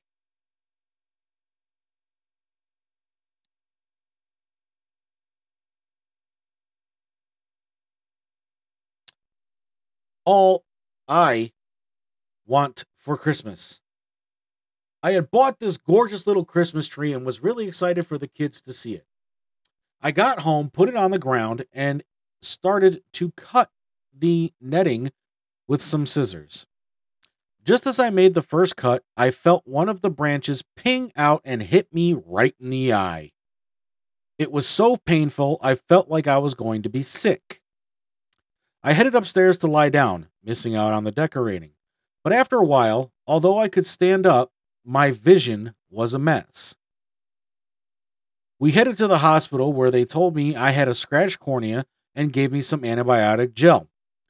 They agreed it was a pretty ridiculous injury, but said that I was the first of what would be many, including a lot of broken feet from frozen turkey damage.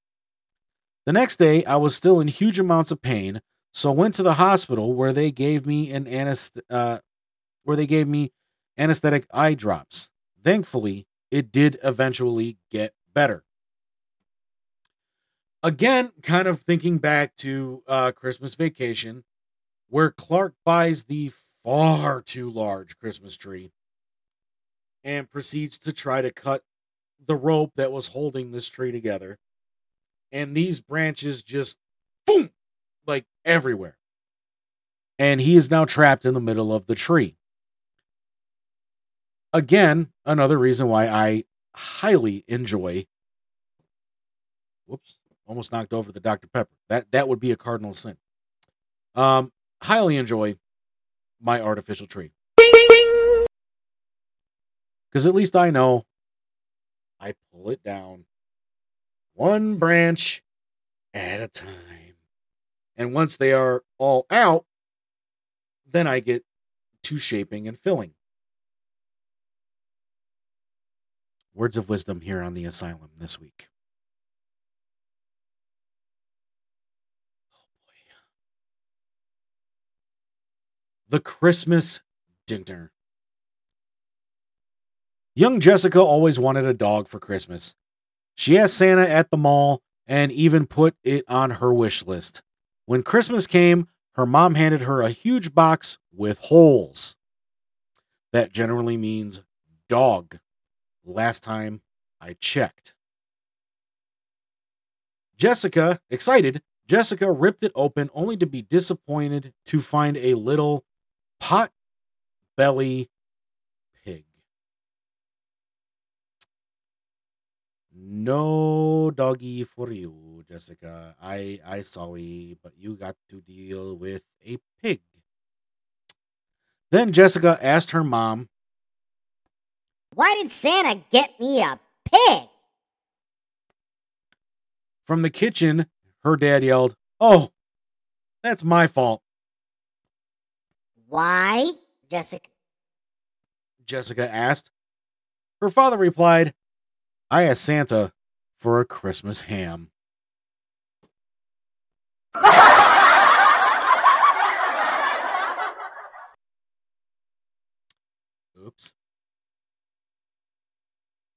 The cardinal sin. I'd been out on Christmas Eve and got pretty drunk. Here we go again. Are you the, the pattern is, is just becoming so clear.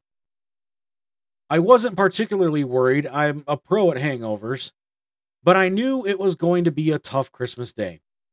The next morning, I went to church with my parents and we were ha- uh, hand- handing out service sheets at the back.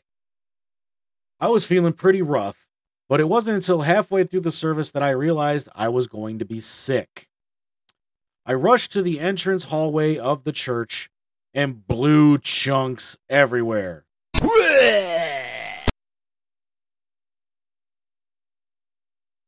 Congratulations. If there was a worse place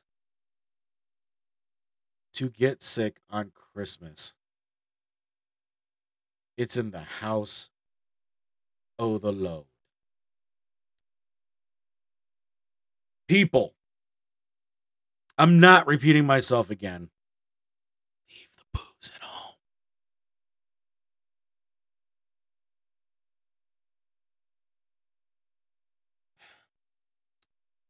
Don't forget Jose. Juan's little brother Jose was born on the same day that his elf on the shelf, Maria, came to his house. After writing his goodbye letter to Maria on Christmas Eve, Juan's parents noticed him pushing Jose's bouncy seat toward the chimney. What are you doing? His mom asked. I just wanted to make sure Santa didn't forget to take Jose too. Talk about a brother that didn't want a little brother.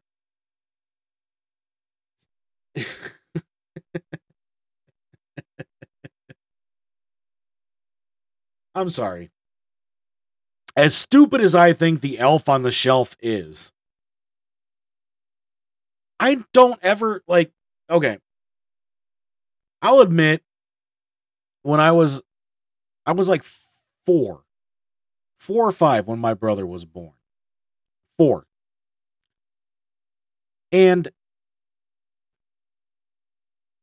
because I was so young, I didn't realize how naming human beings worked.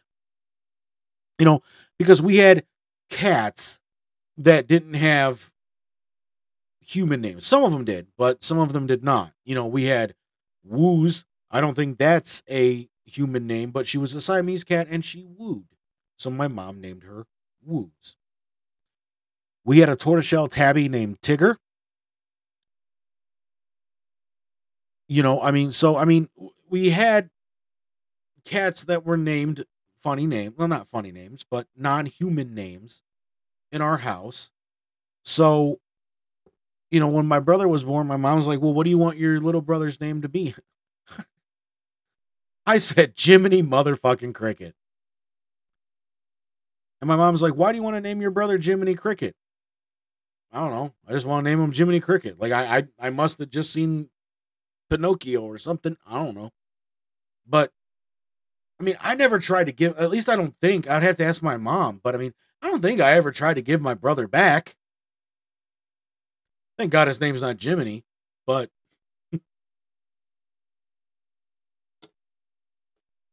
and to prove, because I know it's the same color as Bud Light, it is in fact Pepsi. Probably shouldn't be, but it is. All right, we'll do a couple more here and then we'll do a close to this. Uh, Santa's secret identity. A little boy secretly followed a department store Santa to the changing room. The man comes out in his street clothes, ready to go home. The boy pops out. I I knew it. Nervously, the man looks around, asking, Knew what? Smiling ear to ear, the little boy leans in close and whispers, I knew that Santa wouldn't be able to keep an eye on all the little girls and boys without a secret identity. The man smiles, nodding. Just make sure not to tell anyone. The little boy nods in, in, enthusiastically. I won't. I won't, Santa. Uh, the boy pauses, looking around, cautiously adding, I mean, Kris Kringle. I, I I'm sorry. I love the voice change button on my thing here. So, you know, every little kid's going to sound like a little kid. Uh but I mean, we've you got to think that mall Santas go through that quite a bit. Um where they're worried that they're going to get found out. You know, and I and I think for me one of the perfect examples of that um and I know I'm talking a lot about movies, but my movie buff stuff is just kicking back in with some of these movies that the that people are sending me. But I think to me one of, probably one of the most famous instances of when a kid almost found out Santa's secret identity had to be in Home Alone. And it's when Kevin um goes to meet Santa, the the the mall Santa or the Santa's Village Santa, I think is what it was in in the movie. And uh you know, he walks up to him and the dude's smoking a cigarette and everything. And um he he walks up to him and he goes, "I know you're not the real Santa, but I do know that you talked to him and that you're one of his helpers." And I'm sitting there and I'm just like this kid is smarter than he thinks he is which obviously comes out at the end of the movie when he makes all the elaborate traps and things like that to get the wet bandits. Um, at least they were the wet bandits in the in the first one. Um, but this one is called "Be Careful, Grandma." As Grandma was getting ready to leave the house on Christmas Eve, Olivia looked at her with concern. Make make sure to be real careful on your way home. Santa is delivering presents. Her grandma smiled at her. I don't think I have to worry about Santa. Olivia obviously looked at her incredulously. Haven't you heard?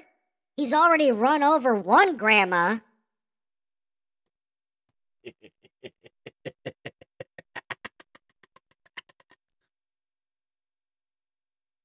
Yep. Because grandma got run over by a reindeer coming home from our house Christmas Eve. Santa's stuck. Jack and his six sisters had just come down the stairs on Christmas morning. The pile of presents had the children vibrating with excitement. Wow, okay. Suddenly, a loud banging came from the family's chimney. Jack and his sisters looked at the fireplace in horror, horror, asking, Is Santa stuck in there? Wow, that thing got my voice way high. oh, killing myself with laughter over here. Oh my god! But you know, th- you know, there you go. You know, and I mean, there was the one I, I'd heard, and I want to say it had to be a true story, but don't quote me on that. But I had heard that one year there was an uncle or a grandpa or something or somebody I should say that was trying to come down the chimney on Christmas to try to um, surprise the kids with Santa entering in in his classic way, got stuck and died. So it's never a good idea for anybody to try to climb through a chimney. Because let's, all right, maybe not a lot of people know this, but the hole in those things is like this big. Like some of them are a little bit wider at the top because they flew. But the closer you get to the bottom, the narrower those things get. They're they're quite fucking dangerous, ladies and gentlemen. Quite. All right. Uh, that's going to wrap it up with the crazy Christmas stories. I, th- I thought that that would just be a fun little uh, ditty to do on this episode. Um, we're getting down to the nit and the grit, as I like to say on Money's Crazy Soundtrack. By the way, Money's Crazy Soundtrack has moved to a new time. Um, just because I think it fits better in the slot that it's in now. So instead of being 10 to midnight on Thursday nights, it is now 5 p.m. to 7 p.m. For the rest of this of this um, month, up until New Year's Eve, uh, I'm gonna be doing some non-traditional Christmas music. So last week, I got the list right here.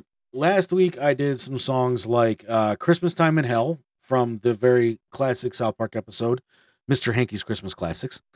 The Season is Upon Us by Dropkick Murphys. Bill Engvall's Here's Your Sign Christmas. A Mistress for Christmas by ACDC. Uh, Korn actually did their own version of The Night Before Christmas, and they also do their own version of Jingle Bells. So I played both of those back to back. Christmas with the Devil by Spinal Tap. Uh, Straight No Chaser, their first offering on this, uh, the Christmas Can Can. A Christmas Duel by the Hives and Cyndi Lauper. So you know stuff like that. That that's the kind of stuff that that I was playing on here.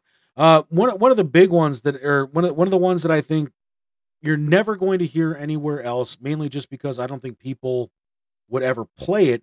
Was I did uh the Ahmed the Dead Terrorist skit where he did the song Jingle Bombs by Jeff Dunham. So I did that.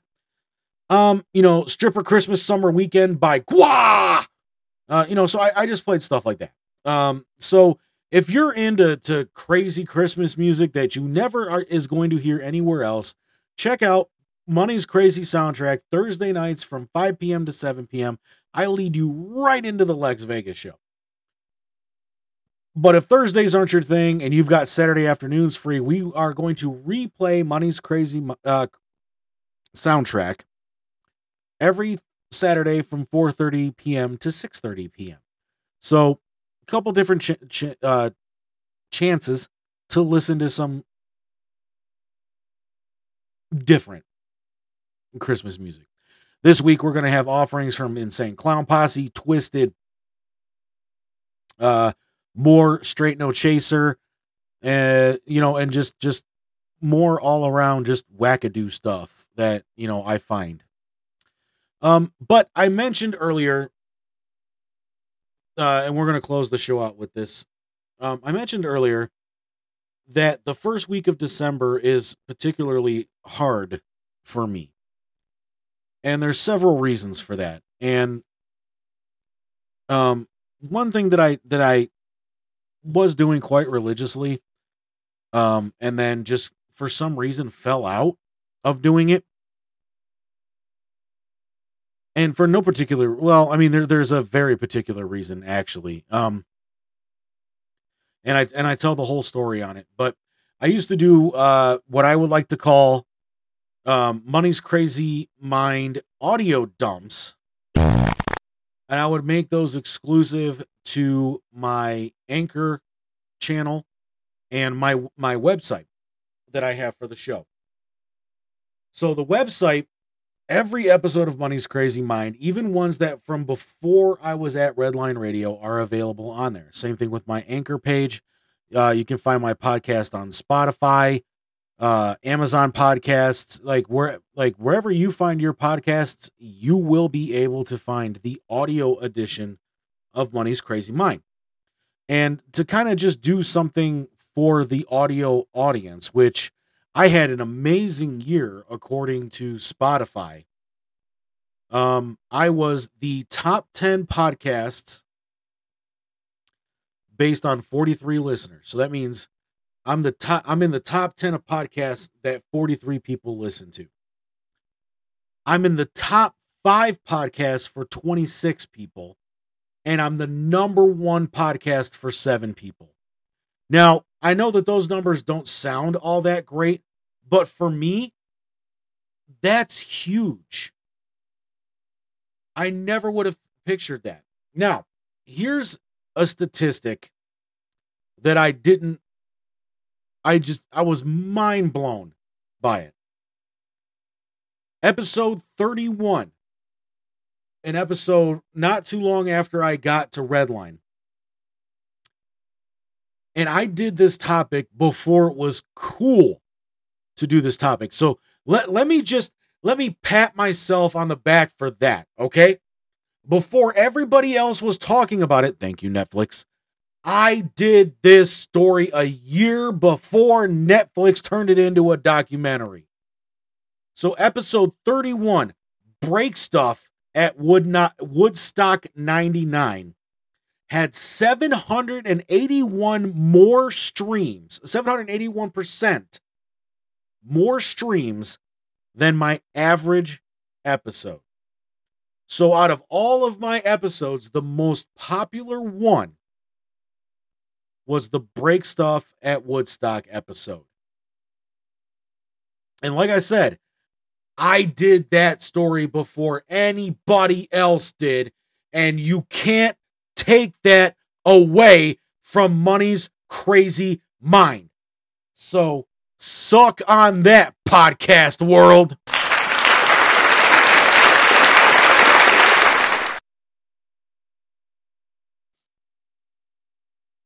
So, all in all, for the year 2022, according to Spotify, now I don't know if this includes everything, you know, like all seven formats that my podcast is available on. Obviously, this doesn't include Redline, but just for the the um the audio version of my podcast. So I don't know if this is combined from my pod my my pod page website or anything, but this is a Spotify award. Okay. Money's Crazy Mind, 71 episodes, was listened to in 20 countries for a total of six 6.7 thousand minutes. And I was up 999% on listeners, which is higher than any other podcast on Spotify.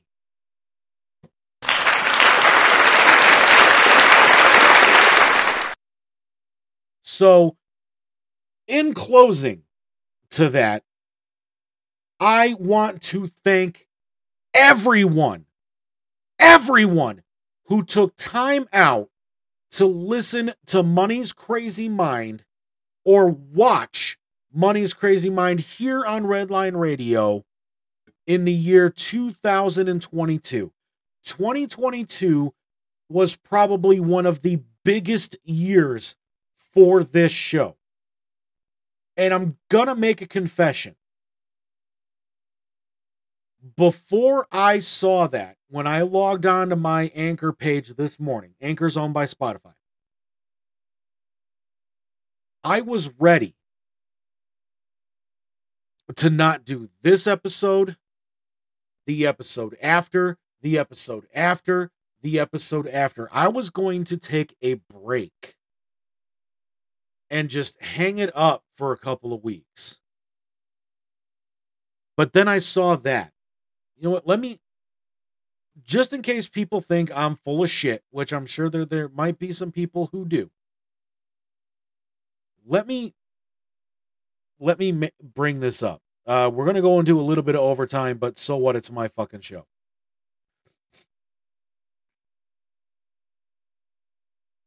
So,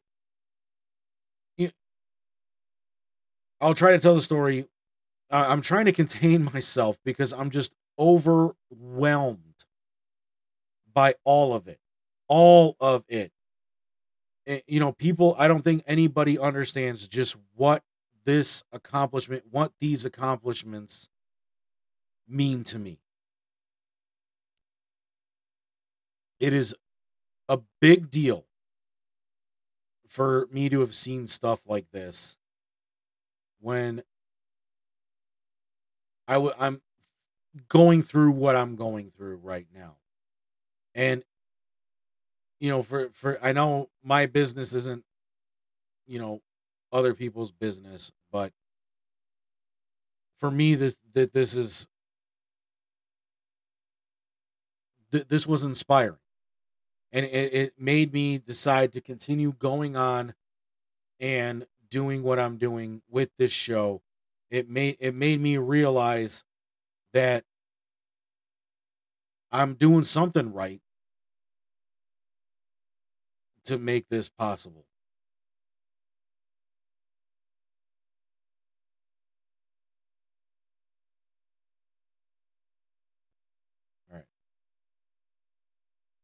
But here is everything that i just mentioned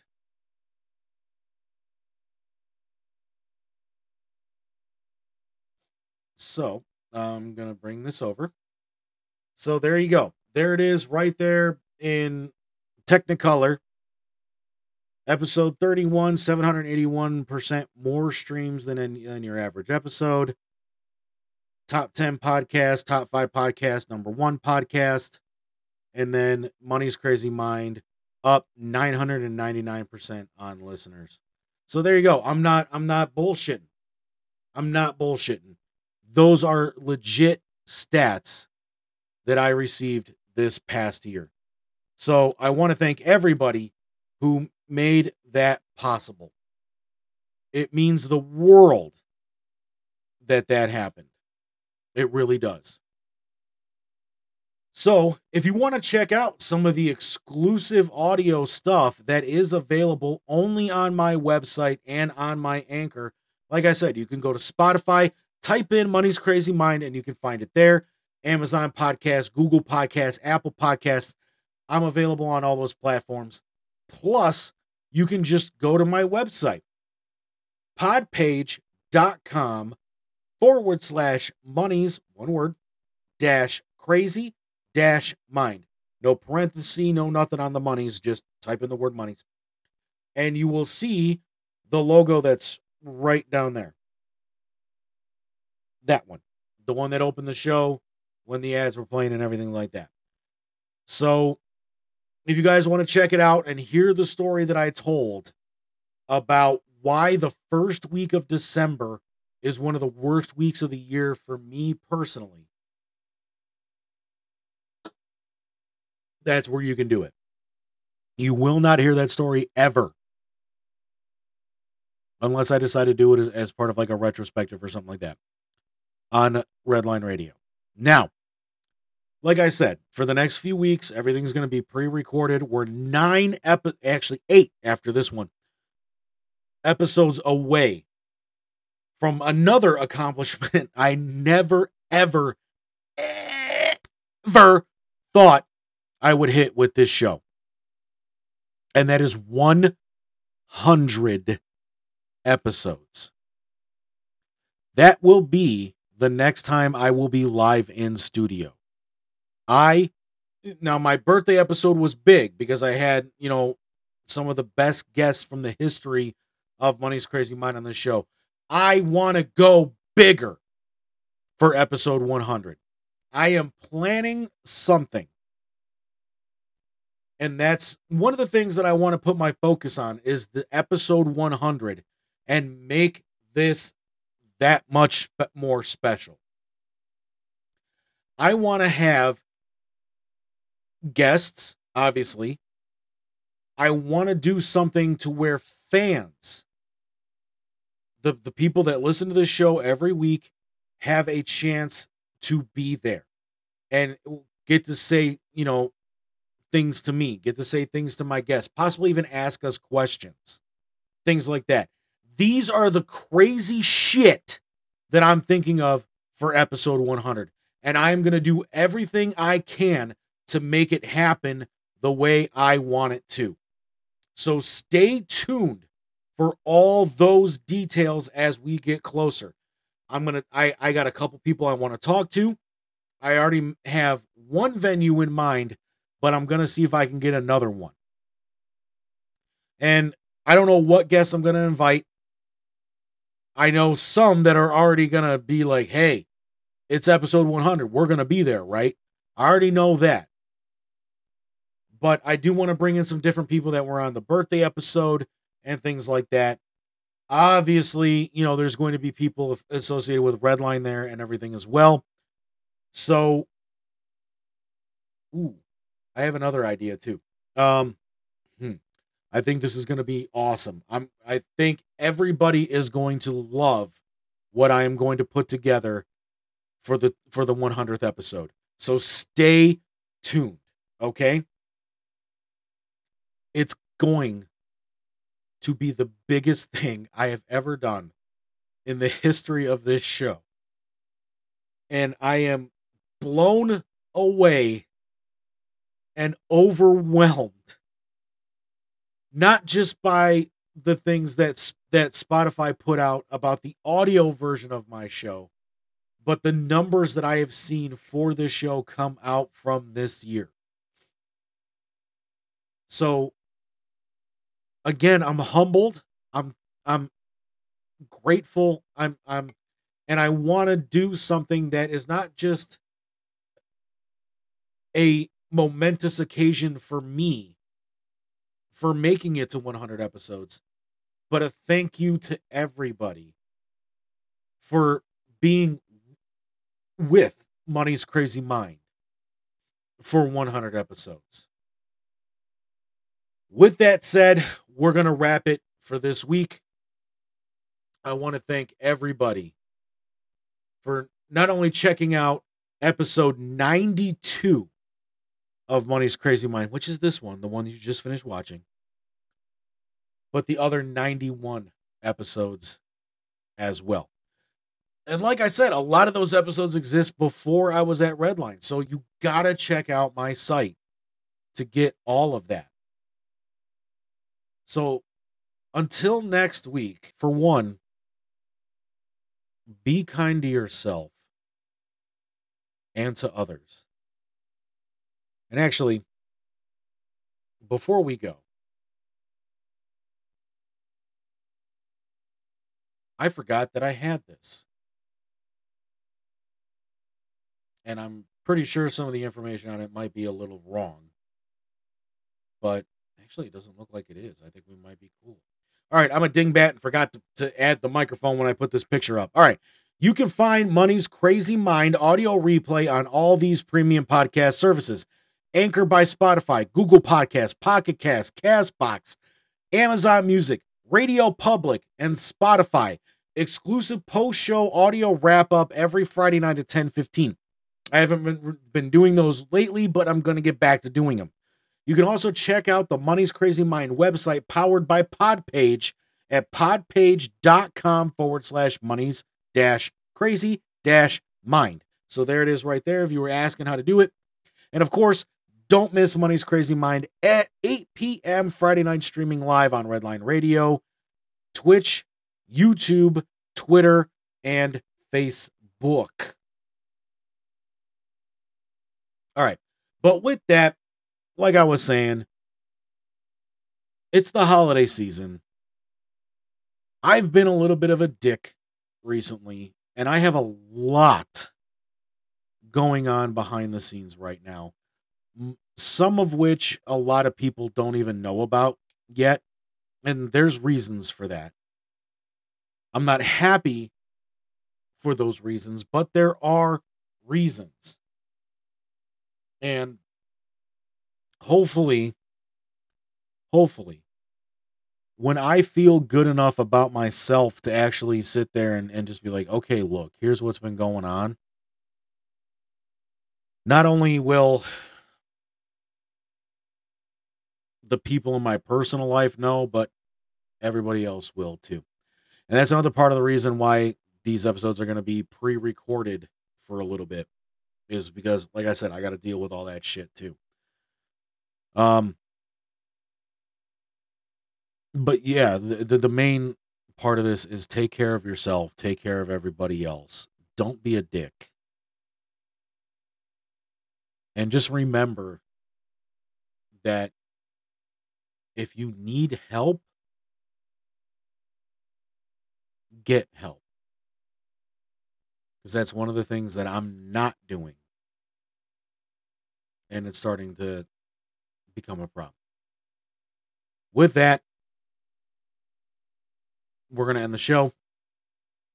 See everybody next week.